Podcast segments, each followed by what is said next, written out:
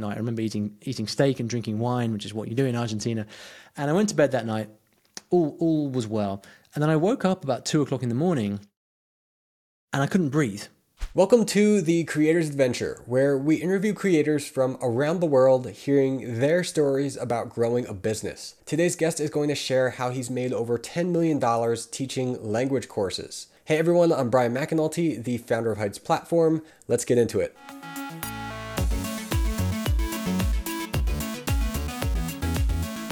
Hey everyone, we're here today with Olly Richards, a former jazz musician turned English teacher. He transformed his passion for language learning into a $10 million business called StoryLearning. He now shares his expertise through a newsletter, guiding online entrepreneurs to scale their businesses while living a case study uh, of success. So, his mission is to provide mentorship and strategic insights to help six figure business owners reach seven figures and beyond. Olly, welcome to the show. Thanks so much. I, I appreciate that. Hey, I'm glad to talk with you today. So, my first question for you is what would you say is the biggest thing, either that you did or you are doing, that has helped you to achieve the freedom to do what you enjoy? You know, I, I always I, I heard a saying once that, that I've kind of appropriated for myself, which is there there's no such thing as business problems, but mindset problems. And you know what I've what I've always found is that the the answer to every single problem that you have is always just on the other side of a mindset shift, and often that takes the form of meeting somebody, going somewhere, joining a group of some kind. And so, you know, if we really kind of zoom out to the to the highest level, the thing that I've done consistently, I think that's that's that's that's helped me you know, overcome difficulties, get ideas, uh, take the next step beyond where, wherever I currently am is is always been to to focus on my own learning and education first, and that that happened right from the beginning. I always I always bought courses from people. You know, I, I started off as a blog, and I bought a course from a guy called Derek Halpern on how to start your blog the right way. Then I bought a course on how to how to uh, you know, launched my first product, and then I bought a course on, uh, you know, all these different things, and then right. I kind of progressed to joining masterminds, and then to working with consultants for specific areas of, of my business, and then eventually hiring mentors for huge amounts of money, um, who kind of gave me access to levels of thinking way above where, where I was, and so essentially, it's the stuff that I've learned. Um, and sought out that has enabled me to to to to create a business that that not only you know does pretty well financially, but also leaves me fairly free to to, to enjoy life. That's a great answer. Um, got me thinking when you were explaining it about like the uh, like experiences and, and, and going somewhere. And uh, I just got back from a, a trip. I was in uh, Hong Kong and Japan. I've, I've traveled a lot. I'm expert at going places. What I think I'm not an expert at is getting like those mentors and I think that's something that personally I have to focus on a little bit more. Um, of course, like I have that same passion to always learn. I know I'm, I'm like digesting the things, learning things. I'm, I'm going out and experiencing things like that. But I think the the mentor side is what I have to work on personally. It's incredibly hard. You know, everyone that you talk to wants a mentor, and I wanted a mentor for the first. You know, I started StoryLearning my my main my main business uh, about ten years ago, and I wanted a mentor for the first seven or eight years. I was like, I want a mentor, but I had no idea where to find anybody. And I think the problem is that in the, especially in the online business space, that there's just so much noise, and everyone's a coach, and everyone's everyone's a, a guru, and you just really, you know, you really just don't know who to who to um, who to, who to listen to. But what I've realized is that see, part of the problem is that most people who are legitimate mentors and advisors, they don't generally want to work with people at lower levels because there isn't that much to um, to mold at, at that point. You know, if you're if you're a kind of solo creator and everything is everything is on your shoulders, the issue for a mentor coming in is that they might come with two or three big things for you to work on, but if it's just you, then you don't have the capacity to work on those three things. So it, it tends to be quite like it's not the area where where mentors tend to be able to do their best work. Whereas on the other hand, if people that I tend to work with always have have teams, which means that um, you know you're able to to to to formulate strategic moves and strategic directions, and there are multiple people who are able to kind of push those things forward. It's far more likely to happen. Um, you know, my my own mentor uh, built and sold a hundred million dollar business, and he would only work with someone at my level simply because he wants to be able to think at the level of ideas that he's used to thinking at and have them applied. And so it, it's yeah. it's really tricky to find a mentor figure because because the good ones generally are not out there holding up a sign saying, "Hey, I'm a mentor." Most people that do that, they should probably probably run a mile. And yet, you know, I I wanted that that figure for myself for the first seven or eight years of my business, which is why these days, like I'm I'm I'm trying to be that for other people because it makes such a difference to those people who really do want to grow. Yeah, definitely. Well, I think like this is something definitely that creators really think to themselves like, oh, how can I find that mentor? Because you're right, it's not it's not only a, a, challenge of like oh the cost or or something like this or like implementing things, but also like how do you even find that person? Because you, you want them at the right level that they can actually serve you. And so in Heights platform, that's actually why we built Heights AI Coach, thinking that like one of the first things people want is a mentor and an assistant. So Heights AI Coach is that mentor to be able to guide you, and you don't have to worry about finding the mentor, paying for the mentor, all that kind of thing, um, or not being at the level that the mentor is ready to serve you. Um, that said, not the show is not to plug my software. It's about you. I want to talk about your uh, education business and everything you've done, um, creating a, a $10 million plus business from language learning. And I want to, before we get into more things about all that, I want to just point this out what a great example this is because every single day we get some kind of email of a creator saying, Hey, should I build this course about X? Or like, are there too many courses about this already? Is it yep. is somebody actually going to buy this? Should I just go and do something different?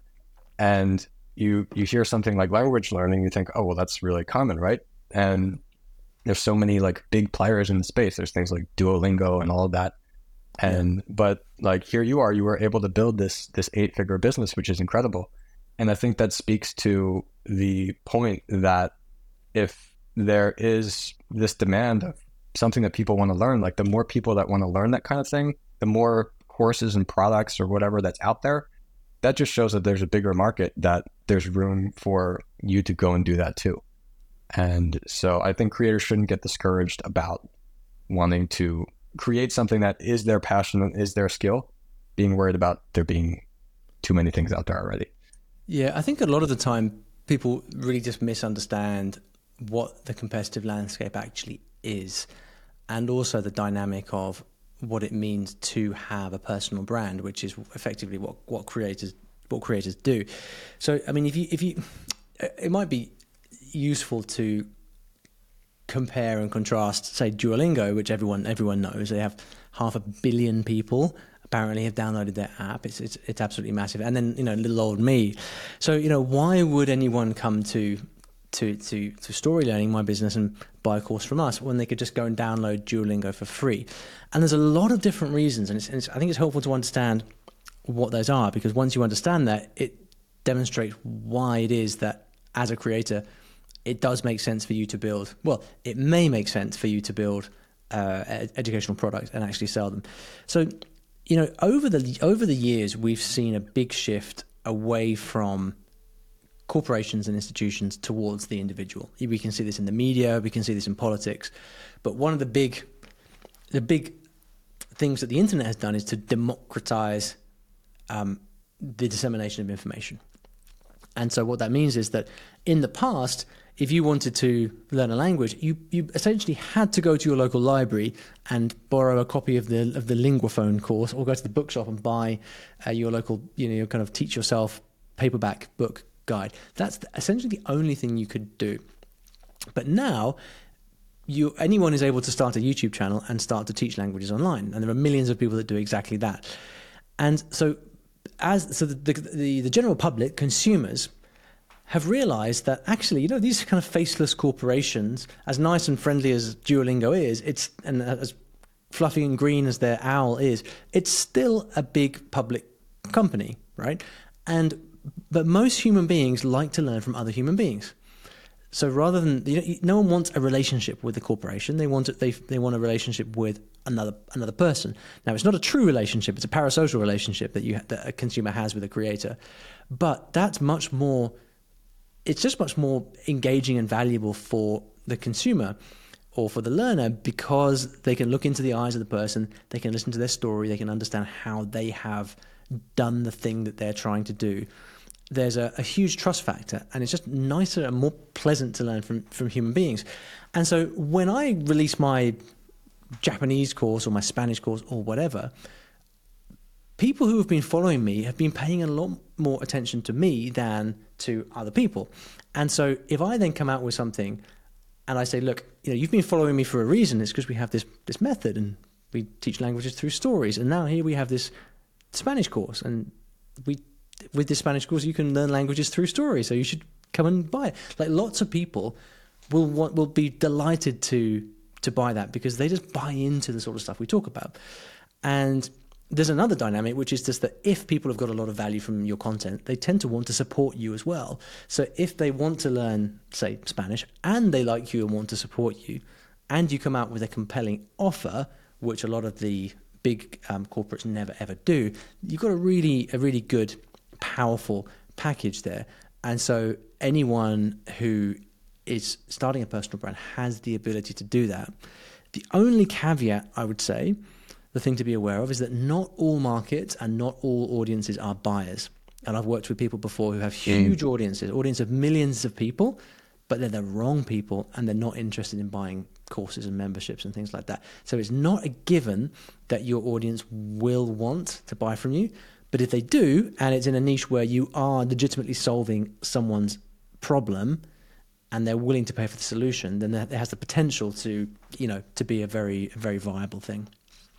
Yeah. Yeah, some excellent points there. And like that's exactly why like I just mentioned our our product of the the Heights AI coach, but the AI coach is not going to go and replace actual coaches and actual mentors.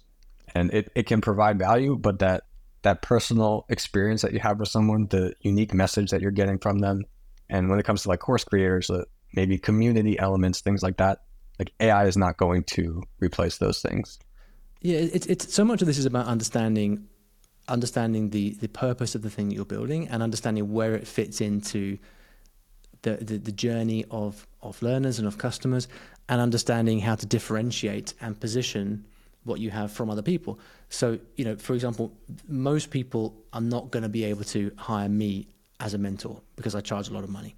Um, but similarly, most people don't need to hire me as a mentor because the the level of if they're just getting started, the things that the the questions that they're grappling with actually can be handled very well from AI.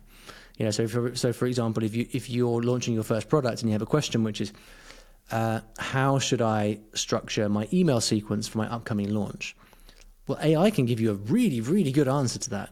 And so if you know if you have um, if you have an AI bot that's built specifically and has been trained specifically on, on the knowledge of your company so that you can add some nuance and some finesse to that, then you're going to be able to give creators not only a fantastic answer, but also potentially a lot a lot of the, you know, the email copy that they can use for their launch, uh, you know, strategies for for positioning the offer, tell them how many emails to send on the last day, how to, what kind of follow up should be done to encourage consumption of the product. AI can tell you all these things.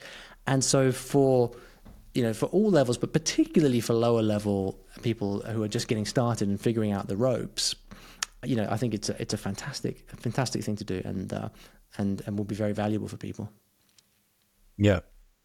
So I want to before we we get into more of like some some advice and things like that for creators, I want to kind of share with everybody maybe like more of your why and like how you started teaching languages. So we read actually on your website that there was like this life or death uh, experience kind of thing uh, while traveling. Can you share yeah. that story with our audience? Yeah, absolutely. So this relates. This this is this tells the story of how I discovered stories and reading in particular as a method for language learning. Because at um, we we teach languages through stories. That's you know hence the name st- StoryLearning. and that all came from an epiphany I had many years ago when I was I was first learning Spanish, and I'd been learning for a couple of years, and I, I really wasn't very good at that point. I'd been doing it all the traditional way, and I bought my my grammar books, and I'd been taking lessons, and you know I knew some Spanish, but it was pretty broken, and I wasn't you know I struggled to understand people. I couldn't speak very fluently. Um, anyway, so I'd gone to Argentina as um, you know just for a for for a, a, trip for a few weeks, and I was up in a place called Iruya, which is a, a, a mountain village up on the border of Bolivia. It's very remote. The, the, bus to get there had to take a, you know, one of those twisty mountain roads where you just oh, don't dare to look down because one one wrong steer of the wheel and you're you know plummeting two thousand feet off the side of a cliff. Um, so we got to this mountain town, had a fantastic night. I remember eating eating steak and drinking wine, which is what you do in Argentina. And I went to bed that night. All all was well. And then I woke up about two o'clock in the morning, and I couldn't breathe, and it was obviously terrifying. And I realized immediately, it's like, damn, that's because we're very very high up in the mountains. I, mean, I don't know how many thousands of feet it was, but it was high. So I kind of jumped out of bed and ran outside, and I thought, well, maybe I'll get some more air outside. Um, and and it, and I but it carried on and I couldn't catch my breath and it was going on for two or three minutes and I thought, man, this is actually could be the end right now. If I don't start breathing again, I've got a serious problem. I was, it was very haunting because I remember looking out across the valley and it was all kind of moonlit. Um, this bright kind of white moon. It was a full moon lighting up this valley, and it was this very, very kind of poignant moment obviously I made it. Uh, the breath came back eventually, but I was too scared to go back to bed in case it happened again. So I was kind of sitting up, and we didn't have iPhones back then. So the only thing I could do was pick up a Spanish book that was lying around. It was um, a a novel by Garcia Marquez, who's the author of 100 Years of Solitude, and it was written in Spanish. And I, I just started flicking through it, and I, it was difficult to understand, but I could pretty much follow along with the thread of the of the plot. You know, I could, I could a lot of details I was missing, but I could follow along with the plot just about. I stayed up for about two or three hours reading reading this thing, and I got a fair way through the book, even though there was a lot that I didn't understand. Went back to bed. Next day, I was walking through the town, and I had all these random Spanish words popping into my head. Words like eh, el obispo, which is the bishop um, and bishop is not the type, kind of word that most people learn in their Spanish class, but this was popping into my head. And I'm, well, how the hell do I know this? And then I realized, okay, it was because I was reading this book last night. And I thought, that's weird because normally I really struggle to remember words in Spanish, but I've suddenly got all these words that I just randomly picked up. So I thought, hang on, there's something to this. So I started reading the book. I eventually finished it. I read some more and I read some more. And then when I went back to, to Buenos Aires, to the capital, I met up with my friends there. And I was amazed at the transformation in my Spanish. I could understand a lot more. I could speak a lot more fluently. And the only thing that I'd done in the last few weeks was reading.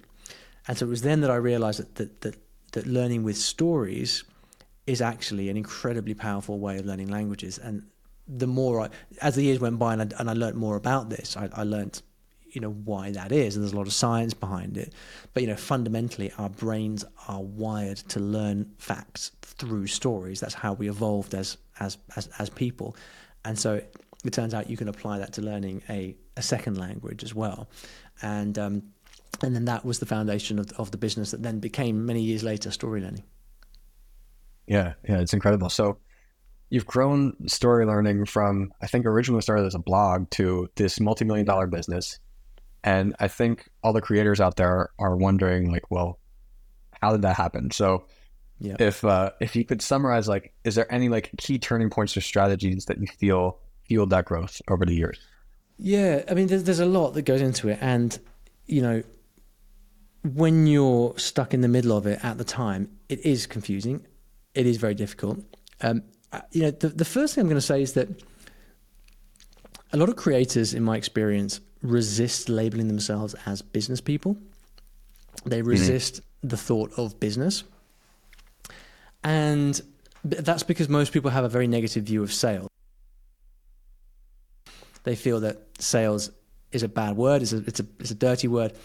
Um, and this kind of very blunt thought stopped people from identifying as business people and they kind of retreat to the safety of the creator world. So the first thing I'm going to say is that I strongly recommend people to actually embrace the idea of business because it is through understanding business and entrepreneurship that you can actually grow a big business. For you to make millions of dollars a year as a creator is very difficult. The only way that you can do that without embracing you know, business in any traditional way would be to grow an audience of millions and then have enough AdSense revenue and brand sponsorships to somehow get you up to, to that level. And there are people that do it. It's very rare, but it's also very inefficient because someone who makes a million dollars a year through AdSense and brand sponsorships could probably make 5 million by selling digital products, membership sites and things like that. You know, anytime that you're earning money through someone someone else like YouTube or brand sponsorships, that's because they're making a lot more money off you than you're making for yourself, right?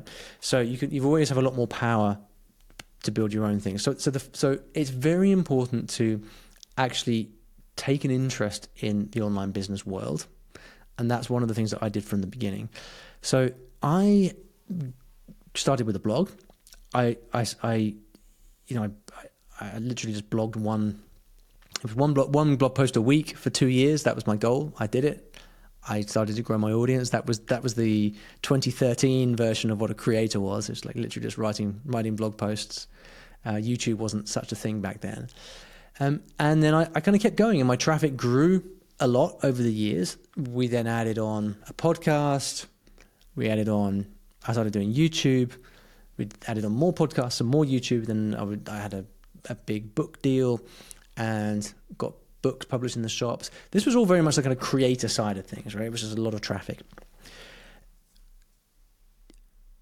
Once you have the traffic, you're in a good place because you have an audience.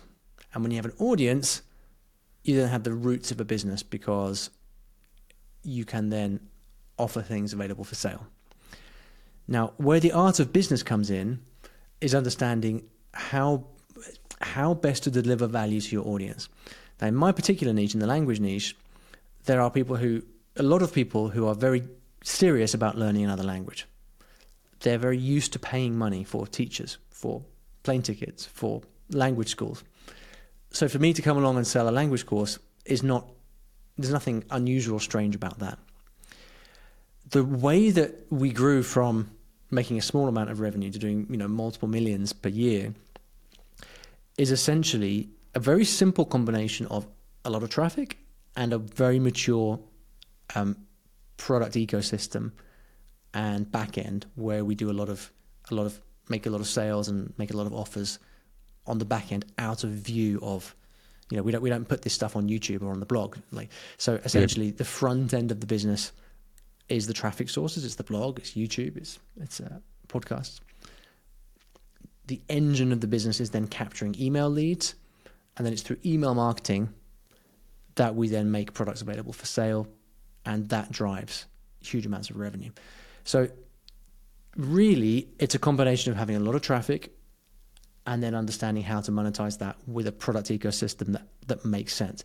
It, it's not much more complicated than that. To do that at scale, you need to build a team and so team building is also a huge part of this. You cannot do it by yourself. And so there's a whole there's a whole you know discussion there around how to build a team, uh, which we can get into if you want. But the but the basic model to understand is your traffic, which is what creators are naturally good at, and then there's the business aspect, which creators are not naturally good at and has to be learned. And it's by fusing those two things together that you get to you know very high numbers. Yeah, yeah, that's helpful. So yeah, I guess we could touch a little bit on the, the team idea. I think that maybe the first question someone might have listening to this, if they say like, okay, um, yeah, I think I, I need help with something. I understand that would be useful to grow. Then is there a specific role or person that should usually be the first hire for a creator? It depends who and what you're doing. So, like if you are a YouTuber, for example, then editing is usually something that's that, that's kind of quite high on the list to to um, to get help with. Although having said that, many YouTube creators I know still still do their own editing because they're very they take a, great deal of pride in, in, in the product. Um, but you know what I would recommend for most people is that they go as far as building a traffic source, building it, building you know a, a YouTube audience or whatever it may be, and then launch, creating, building, and then launching their first product. You can do all of that by yourself quite easily. You know, if you're publishing one YouTube video a week, you've got plenty of time to build a, a product, your first product in the background. That's all doable by a solo creator. You can then go as far as setting up automated sales funnels so that you can sell your product on, on Evergreen using automated emails. That's also learnable and doable by a solo person. At that point, the most the most common hire you're going to need is a, is a customer support person because as soon as you start selling stuff, you get a lot of e- inbound email, which adds very which adds zero value to the business. So that people are asking for their login link, they're asking for a refund, they're asking um, questions on about your course that because they haven't bothered to read the sales page. There's a lot of noise that starts coming back at you, and you spending your time on that adds zero value to the business. So customer support is usually one of the first things to outsource. And then beyond that, it really depends how you grow. So if you want to grow by building more products, you may need help on that. For example, building your course area, making nice looking slides. Uh, that then then getting help, admin type help with that is very useful. If on the other hand you decide to uh, to diversify your traffic, so maybe you go from just doing YouTube to doing YouTube plus a podcast, which is not something I recommend, by the way, but but a lot of people do do that. In that case, you might want to get some admin support with the kind of content infrastructure and the content production process. Uh, but but you know the way that you the way that you afford that in the first place is by having revenue coming in. So uh, so yeah, hopefully that gives you a, a, a kind of a, rough idea of what makes sense at the beginning. Yeah, yeah, that sounds good. So I would say though, like, I guess going before that for the creator where they, have got some revenue coming in and they're trying to grow that, they're not quite ready to expand and grow a team yet. I think there is a big subset of creators where they're kind of stuck in the product. They're building the course, they're building the membership, whatever it is, and they're struggling with maintaining a consistent kind of content workflow for like their blog, their YouTube, whatever it is that they're focused on. Could you explain maybe a process that you use to kind of systematize that content creation with story? Yeah, so you know, at the beginning it was just, uh, just blogging, and one, one of the great things about blogging is it's very low maintenance. You know, all you got to do is um, write the the words on the screen, format it on WordPress, make it look nice. Like it doesn't take a great deal of time. Uh, it's one of the, I mean, I think blogs are they're, you know, they're not really in fashion these days, but it's but it's, it's still one of the most powerful content mediums because it's very searchable and um, very easy to to, to, to, to do as a creator. If you are d- doing a podcast, then you've got more things to think about. I personally, when I did my first podcast, I made it a solo podcast. So it was literally just me on the microphone doing like 10 minute episodes. The big advantage of that is that, again, there's no, there isn't much to do uh, content wise uh, produ- production wise, rather. You know, I, I, I just edit yep. the, the, stuff on GarageBand, uh, clip in the intro and the outro, upload it, and you're done. There really isn't much there. Even for YouTube, I was doing it all myself at the beginning. You know, granted the editing was rubbish and the thumbnails were awful, but I was doing it all by myself. When the, the, the problem comes usually when you you want to scale it up. I mean, I think it's important to remember, like as a an early stage creator, your content doesn't need to be polished. You know, remember what we said earlier about um, about humans learning from other humans. There's a big trend I'm seeing in the in, in the in the in the marketing world specifically right now, which is that raw videos filmed on your iPhone out on the street are back in fashion because everyone's got so used to your kind of very glitzy uh, very glitzy, highly produced YouTube videos. You know the kind of the kind of productions you might see from uh, Ali Abdaal, for example, who had just gorgeous videos, extremely highly produced. People have been have got that's become the norm. You know, all these people making big podcasts, it's extremely well produced. So actually, someone just holding up a phone and talking creates a connection with an audience like a lot of people don't, like, like a lot of people can't get anywhere else. So it is Im- important to remember as you're first getting started, like production quality doesn't matter all that much. My friend um, Shaumar, who who has six million YouTube video uh, YouTube subscribers, he films videos of him walking around New York, speaking surprising strangers by speaking Chinese with them um, on the street. You might have seen his videos. He just uses this this kind of really low quality handheld camera thing with no mic or anything and he gets you know he gets millions of views because it's about the quality of the content. So I'd say if someone's early stage and they're buckling under the, the under the pressure of content production quality, I'd say like reassess, scale it back. How can you how can you optimize for consistency of upload, a consistency of content rather than rather than you know insisting on on quality because as soon as you really insist on quality things get expensive very quickly you know our youtube channel today mm. For example we have uh, six people on the team we have a script writer we have a video producer we have two editors and a thumbnail designer that's very expensive it costs us five figures a month just to maintain that right it's good it's, it's really high quality but we only need that now that the channel's really established you don't need that at the beginning. So you know there there there are. I, probably didn't. I probably answered a different question to the one that you were asking, but I, no, but I, I think, that's super uh, helpful. It's, it's, it's pertinent. Yeah, taking taking imperfect action and and realizing that your audience is not going to to care in the same way about the production quality as much as they just want to know the content. So I think that's super important. Like in anything that you do, finding a way that you can streamline it to get it out there versus like what's going to make it perfect because definitely there's there's this diminishing returns of this little bit better production all of a sudden costs a whole lot more. Takes a production, whole lot more time. production you know it's really it's really overrated i think and um, a lot of my very successful youtuber friends would say the same thing.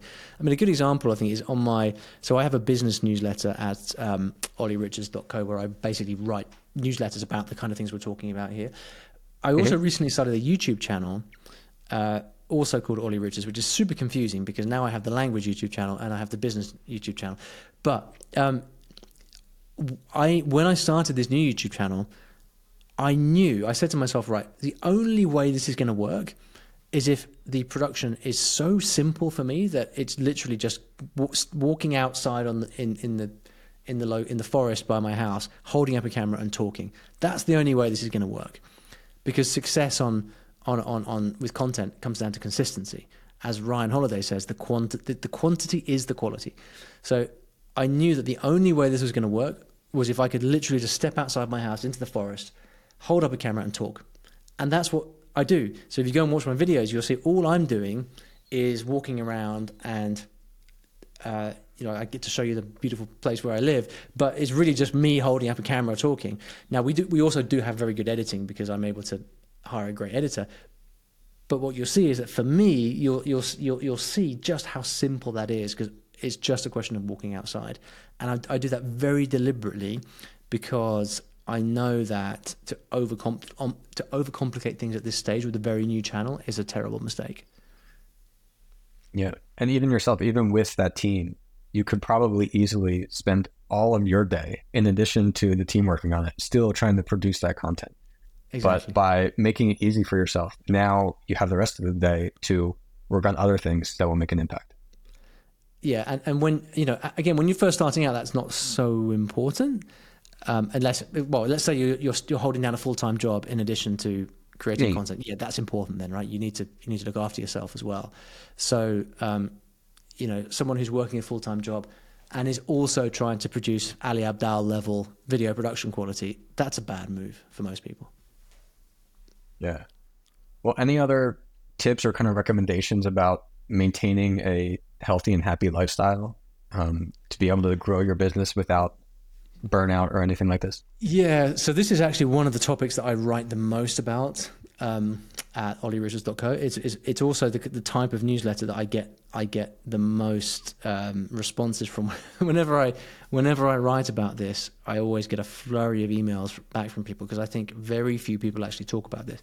So I'll give you my, my high level philosophy on this, and this is this is kind of being developed from going through many many cycles of burnout myself. And essentially, entrepreneurs, creators, business people, the thing that that makes us alike is that we all want to build something in the world, whether it's a a business, whether it's a um, a brand for ourselves. We're, we are builders. We make stuff. That's what defines us. Now, the issue with being an entrepreneur and building stuff is that all of our outcomes and all of our goals are future based.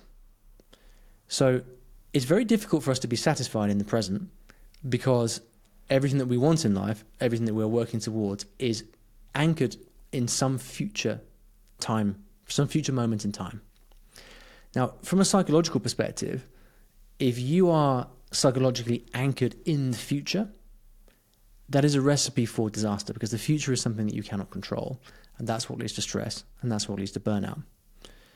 The secret, I think, is I'm going to make a big statement here, but I think the secret to happiness and, uh, or at least to well being as a well balanced person is to be is to be unattached to the future and to be very present in the here and now. The more present you can be in the here and now, the happier you are because you get to notice the sound of the birds in the trees, the warmth of the sun on your skin, all the cliches you can imagine. But that is ultimately life. And the big danger for entrepreneurs is that they are they are permanently living in the future because that's where their goals will hopefully be realized. And so what we need to develop, the attitude we need to develop as, as, as creators, as entrepreneurs, is the ability to yes, to build for something in the future, to build for that thing we want, to do the work in the here and now that builds for that thing, but avoid becoming attached to that and instead to focus on enjoying the present moment because that is ultimately all that we've got. It's very easy to say, it's very hard to do. It took me took me years to to really discover how to do that properly, and I would very strongly recommend uh, looking into things like mindfulness meditation, um, mindfulness based stress reduction, uh, CBT, cognitive behavioral therapy, things like this. These are all very, very powerful to help you uncover these these, these aspects of, of your own psychology. But uh, but that is my formula for it. Certainly changed my life, and I think that one of the reasons it resonates with people is because we don't get told this stuff. We get told hustle, hustle, hustle, grow, grow, grow, 10x, man. That's what we get told because it plays well on social media. What we need to be told is get yourself to a place where you can be unattached to the future and be present in the here and now. Yeah, I love it. Um, I completely agree with that. The uh, the way that I say it is that you should be working on something today that you would be working on tomorrow, regardless of whatever the outcome is. There you go. And, and that's it. that's the ideal. Love it. Yeah, absolutely. Awesome. So that's really cool. So, yeah, you mentioned this newsletter um, that you have that now you help entrepreneurs learn how to grow their businesses. So, where can people find that? Yeah, absolutely. So you can go to ollyrichards.co. That's O L L Y R I C H A R D S.co. You can also find me on Twitter at Mr. Olly Richards, and I have a YouTube channel. I'm going to have to find a good way to um, refer to this because, like I said before, if you just search for Olly Richards, you're going to find my language stuff first. But if you search for maybe Olly Richards business or something like that, then you'll find my YouTube channel there, and you'll get to see me walking around the hills of the local area where I live and um, and uh, talking about very similar things, but uh, on video. And I'd love it if you head over there and subscribe to the channel. Awesome. All right. Well, before we go, I've got one more question, and that is I like to have every guest ask a question to the audience. So if you could ask anything to the audience, whether kind of something you want to get people thinking about or it's something you're just curious about, what would that be? What I would ask people is think about that thing that you are aiming for, that you are trying to do, you're trying to achieve, and think about your current level of knowledge and expertise in that thing. And then ask yourself how much have you invested in learning to get better at that thing? Mm. So if you are trying to uh, currently grow your YouTube channel and you are just making videos every week, how much have you actually invested in your education on YouTube? Whether that's going to events, whether that's buying courses, whether that's um, learning from a, a YouTube coach of some kind. And make sure that this is a question, right? So let me phrase it as a question. Are you investing in your skill set in a way that's proportional to the level of your ambitions? Because ultimately, it is our our education and our knowledge that is the thing that drives our earning potential, which in turn drives our success. So, are you investing appropriately in your own learning and development on that thing that matters to you most? Awesome. All right, Olly. Well, it was great talking with you. Thanks for coming on the show. Real pleasure. Thanks so much for the invitation and uh, great questions too. Thanks. I'd like to take a moment to invite you to join our free community of over 5,000 creators at creatorclimb.com. If you enjoyed this episode and want to hear more, check out the Heights Platform YouTube channel every Tuesday at 9 a.m. US Central.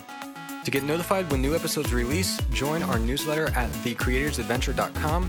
Until then, keep learning, and I'll see you in the next episode.